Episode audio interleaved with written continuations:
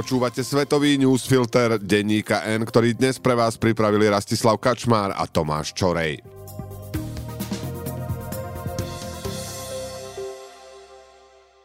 Prvé výročie ruskej invázie nesprevádzal žiadny veľký raketový útok ani rozsiahla ofenzíva. No tvrdé boje pokračujú na mnohých miestach.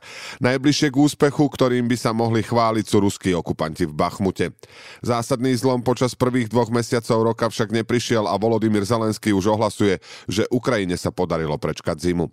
Zelenský mal na mysli najmä energetickú infraštruktúru, ktorá sa pre ruskú armádu stala dôležitým terčom. Väčšie výpadky elektriny na Ukrajine nezaznamenali už takmer takmer 3 týždne. Ako hovorí ukrajinský prezident, hrozba trvá, ale to najhoršie by v tejto oblasti mali mať za sebou. To sa nedá povedať o Bachmute, kde je podľa veliteľa ukrajinských pozemných síl extrémne napätá situácia. Ruská armáda a žoldnieri z Wagnerovej skupiny tam utrpeli obrovské straty, no mesto sa naďalej pokúšajú obklúčiť a Ukrajinci tvrdia, že doň poslali svoje najlepšie vycvičené útočné jednotky.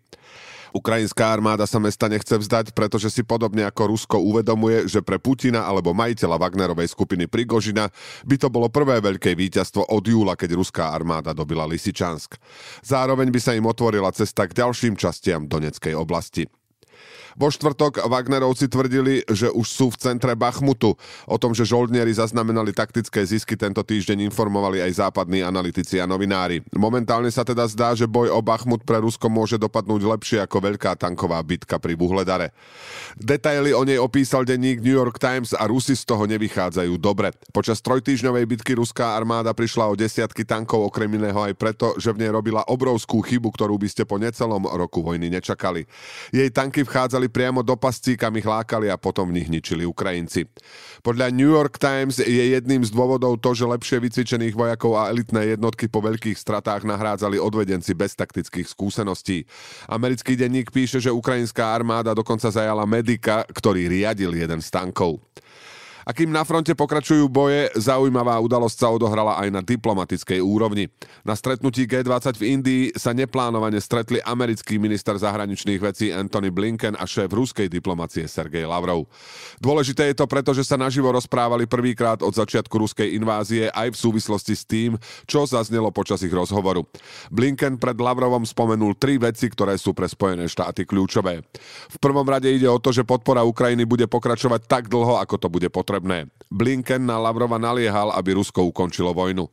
Okrem toho USA chcú, aby sa Rusko vrátilo k dohode o znižovaní počtu jadrových zbraní, nový start a aby Moskva prepustila Paula Willena, amerického občana, ktorého v Rusku obvinili zo špionáže a poslali do väzenia.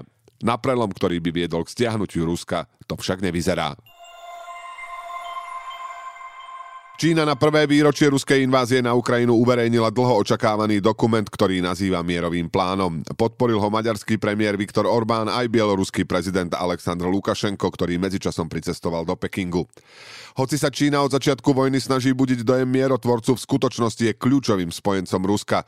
Dokazuje to aj obsah jej štátnych médií, ktoré o vojne šíria kremelské narratívy.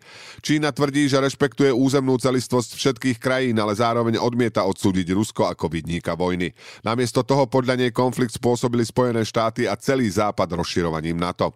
Už minulý týždeň sme písali o tom, že popredný čínsky diplomat pricestoval do Moskvy, aby zdôraznil, že medzi krajinami naďalej panuje bezhraničné priateľstvo.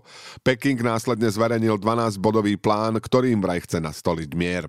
Súčasťou dokumentu je aj apel na ochranu jadrových elektrární a rázne odmietnutie použitia jadrových zbraní. Lenže Čína zároveň kritizuje Západ za vojenskú podporu Ukrajiny a tvrdí, že situáciu zneužíva vo svoj prospech.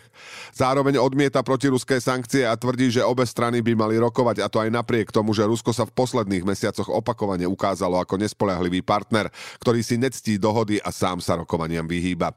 Americkí aj európsky predstavitelia čínsky plán okamžite odmietli, no prekvapivo pozitívne sa k nemu postavil ukrajinský prezident Volodymyr Zelenský, podľa ktorého obsahuje pár racionálnych bodov.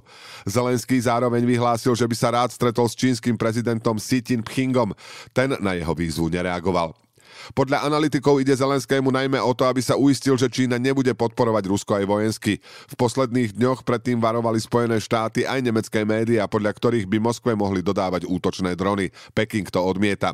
Do Číny medzi tým pricestoval bieloruský prezident Lukašenko, ktorého vzťahy s tunajšou komunistickou stranou sa za posledné roky výrazne zlepšili. Okrem neho však mierový plán podporil aj Viktor Orbán. Maďarský premiér, podobne ako čínsky prezident Xi Jinping, opakuje, že Západ dodávkami zbraní na Ukrajinu predlžuje vojnu. Zahraničná politika väčšinou v USA nie je dôležitou témou predvolebnej kampane. V čase vojny proti Ukrajine to môže byť inak a naznačuje to aj správanie niektorých republikánov. Spojené štáty poslali Ukrajine za rok ruskej invázie pomoc za vyše 76 miliárd dolárov.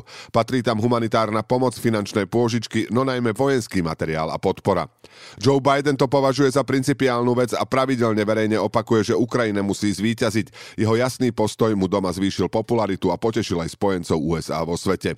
Tí si zároveň uvedomili, že situácia mohla byť úplne iná, ak by v Bielom dome stále sedel Donald Trump. Prezident, ktorý rád hovoril o svojom obdive voči Putinovi, spochybňoval transatlantické spojenectvo a politiku bral ako reality show. Od začiatku ruskej invázie však už prešiel viac ako rok a to sa prejavuje aj na tom, ako pomoc vzdialenej európskej krajine vníma časť Američanov. Prieskum z polovice februára ukázal, že vojenskú podporu schvaľuje 48% obyvateľov USA. V Lani v máji to bolo 60%. Pri finančnej pomoci je Amerika rozdelená. 38% ľudí je proti, 37% za. Štvrtina Američanov si však myslí, že USA už dali Ukrajine priveľa. Pred rokom to bola menej ako desatina ľudí. Okrem únavy či frustrácie z toho, že vojna sa zatiaľ neskončila, na tom majú zásluhu aj politici. Ešte v Lani na jeseň čelila kritike 30 demokratov, ktorá vyzývala v liste Bidena, aby rokoval priamo s Ruskom. List stiahli a tvrdili, že išlo o starý a nedokončený dokument, ktorý sa nemal dostať na verejnosť. Častejšie však o tejto téme hovoria republikáni. Ich líder v Senáte aj predseda výboru pre zahraničné vzťahy v snemovni, ktorý je tiež z tejto strany, sú za to, aby USA podporovali Ukrajinu čo najviac. No skupina republikánskych kongresmenov v snemovne predložila návrh, v ktorom žiada zastaviť všetku pomoc Ukrajine. Okrem toho zaznievajú vyjadrenia Donalda Trumpa, podľa ktorého môžu za vojnu ľudia vo Washingtone, čo tlačili Ukrajinu do NATO a podporovali prevrat, čím zjavne naráža na Euromajdan. Pomoc Ukrajine kritizuje aj jeho pravdepodobný súper v republikánskych primárkach guvernér Floridy Ron DeSantis. Na ich výroky sa vo svojich verejných vyjadreniach a tlačových správach už odvolávajú aj poslanci Smeru. Strana, ktorá vystupuje ako protiamerická, dokonca otitulkovala video ex-prezidenta, ktorého heslom bolo Amerika na prvom mieste a zavesila ho na svoj kanál na YouTube. Nigéria má za sebou mimoriadne tesné prezidentské voľby, ktorých víťazom sa stal kandidát vládnúcej strany. Opozícia však výsledky spochybňuje a plánuje sa obrátiť na súd. V najľudnatejšej africkej krajine sa už 10 ročia striedajú pri moci kandidáti dvoch najvplyvnejších strán, ktorým nedôveruje veľká časť nigérijskej spoločnosti. Pred voľbami sa zdalo, že by tento rok mohol priniesť zmenu. Veľmi silnú kampaň so sľubom tretej cesty mal za sebou podnikateľ Peter Obi, ktorému sa podarilo zmobilizovať veľkú časť predovšetkým mladých Nigéríčanov. Napriek výraznej podpore prvovoličov však napokon získal len 25% hlasov a skončil až tretí. Výťazom sa stal 70-ročný Bola Tinubu zo strany Kongres progresívnych síl s výsledkom 36%. Tinubu je jedným z najvýznamnejších predstaviteľov nigerijskej politiky, no doteraz sa pohyboval najmä v jej pozadí. Okrem iného bol dôležitý pri výhre svojho stranického kolegu v prezidentských voľbách pred 4 rokmi. Pred voľbami ho médiá často porovnávali s energickým obim. Na rozdiel od neho nebol ani zďaleka taký populárny na sociálnych sieťach a takisto odmietol chodiť do televíznych diskusí. Po tom, čo volebná komisia potvrdila jeho víťazstvo, sa prihovoril svojim protikandidátom a vyzval na spoločný postup. Lenže jeho súperi označujú voľby za zmanipulované a chcú, aby sa na ne pozreli súdy. Cez víkend z krajiny unikali správy, že niektoré volebné miestnosti sa zo záhadných príčin vôbec neotvorili a z niektorých výtržníci ukradli volebnú urnu. Podľa prieskumov volebnému procesu neverí v Nigérii vyše 75% ľudí. Zrejme aj preto prišla k voľbám len štvrtina voličov. Podľa politológov majú mnohí Nigéričania pocit, že ich hlas aj tak nič nezmení. Na nového nigérijského prezidenta čakajú aj ďalšie výzvy vrátane vysokej inflácie, ekonomickej neistoty a dlhodobého problému s násilnosťami naprieč celou krajinou. V Mexiku sa cez víkend konali masívne protesty proti zmenám o fungovaní volieb, ktoré presadil prezident.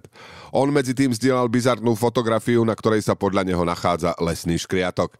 Andrés Manuel López Obrador, známejší pod akronymom AMLO, je v Mexiku prvým ľavicovým prezidentom za posledné 30 ročia. Hoci ho naďalej aj vďaka sociálnym programom podporuje väčšina spoločnosti, analytici aj neziskové organizácie ho čoraz viac kritizujú za podkopávanie demokratických princípov. Odsudzujú ho aj za návrh zreformovať fungovanie nezávislého orgánu, ktorý dohliada na priebeh volieb. Ten bol v Mexiku kľúčový pri transformácii z autokracie na demokraciu, no AMLO bol voči nemu kritický od začiatku politickej kariéry. V minulosti dvakrát prehral prezidentské voľby a ani raz neuznal porážku. Mexický prezident chce úrad spolitizovať a zosekať mu rozpočet. Ročne má prísť až o 140 miliónov eur, ktoré namiesto toho plánuje investovať do pomoci ľuďom. Zákon už schválil kongres, no čaká sa, ako naň zareaguje najvyšší súd. Podľa kritikov ide zo strany prezidenta o snahu upevniť pred budúcoročnými voľbami moc pre svoju stranu. On sám už nebude môcť kandidovať. V reakcii na zmeny koncom minulého týždňa v Mexiku vyšli do ulic 10 tisíce ľudí. Mnohí z nich boli oblečení v bieloružovom, teda vo farbách, symbolizujúcich úrad, ktorý má na starosti fungovanie volieb. AMLO sa medzi tým snažil odpútať pozornosť aj tak, že na sociálnych sieťach zverejnil fotografiu, na ktorej je podľa neho lesný škriatok, teda postavička vychádzajúca z majského folklóru. Napísal, že snímka vznikla pred tromi dňami, hoci v skutočnosti je vyše dva roky stará. Podľa niektorých pozorovateľov mexickej politiky sa aj takto snaží prekryť tému volebného úradu. Zároveň tým však chce dokázať, že je prezidentom bežných ľudí, a to aj z pôvodných etník. Svetový newsfilter dnes pre vás pripravili Rastislav Kačmár a Tomáš Čorej. Do počutia o týždeň.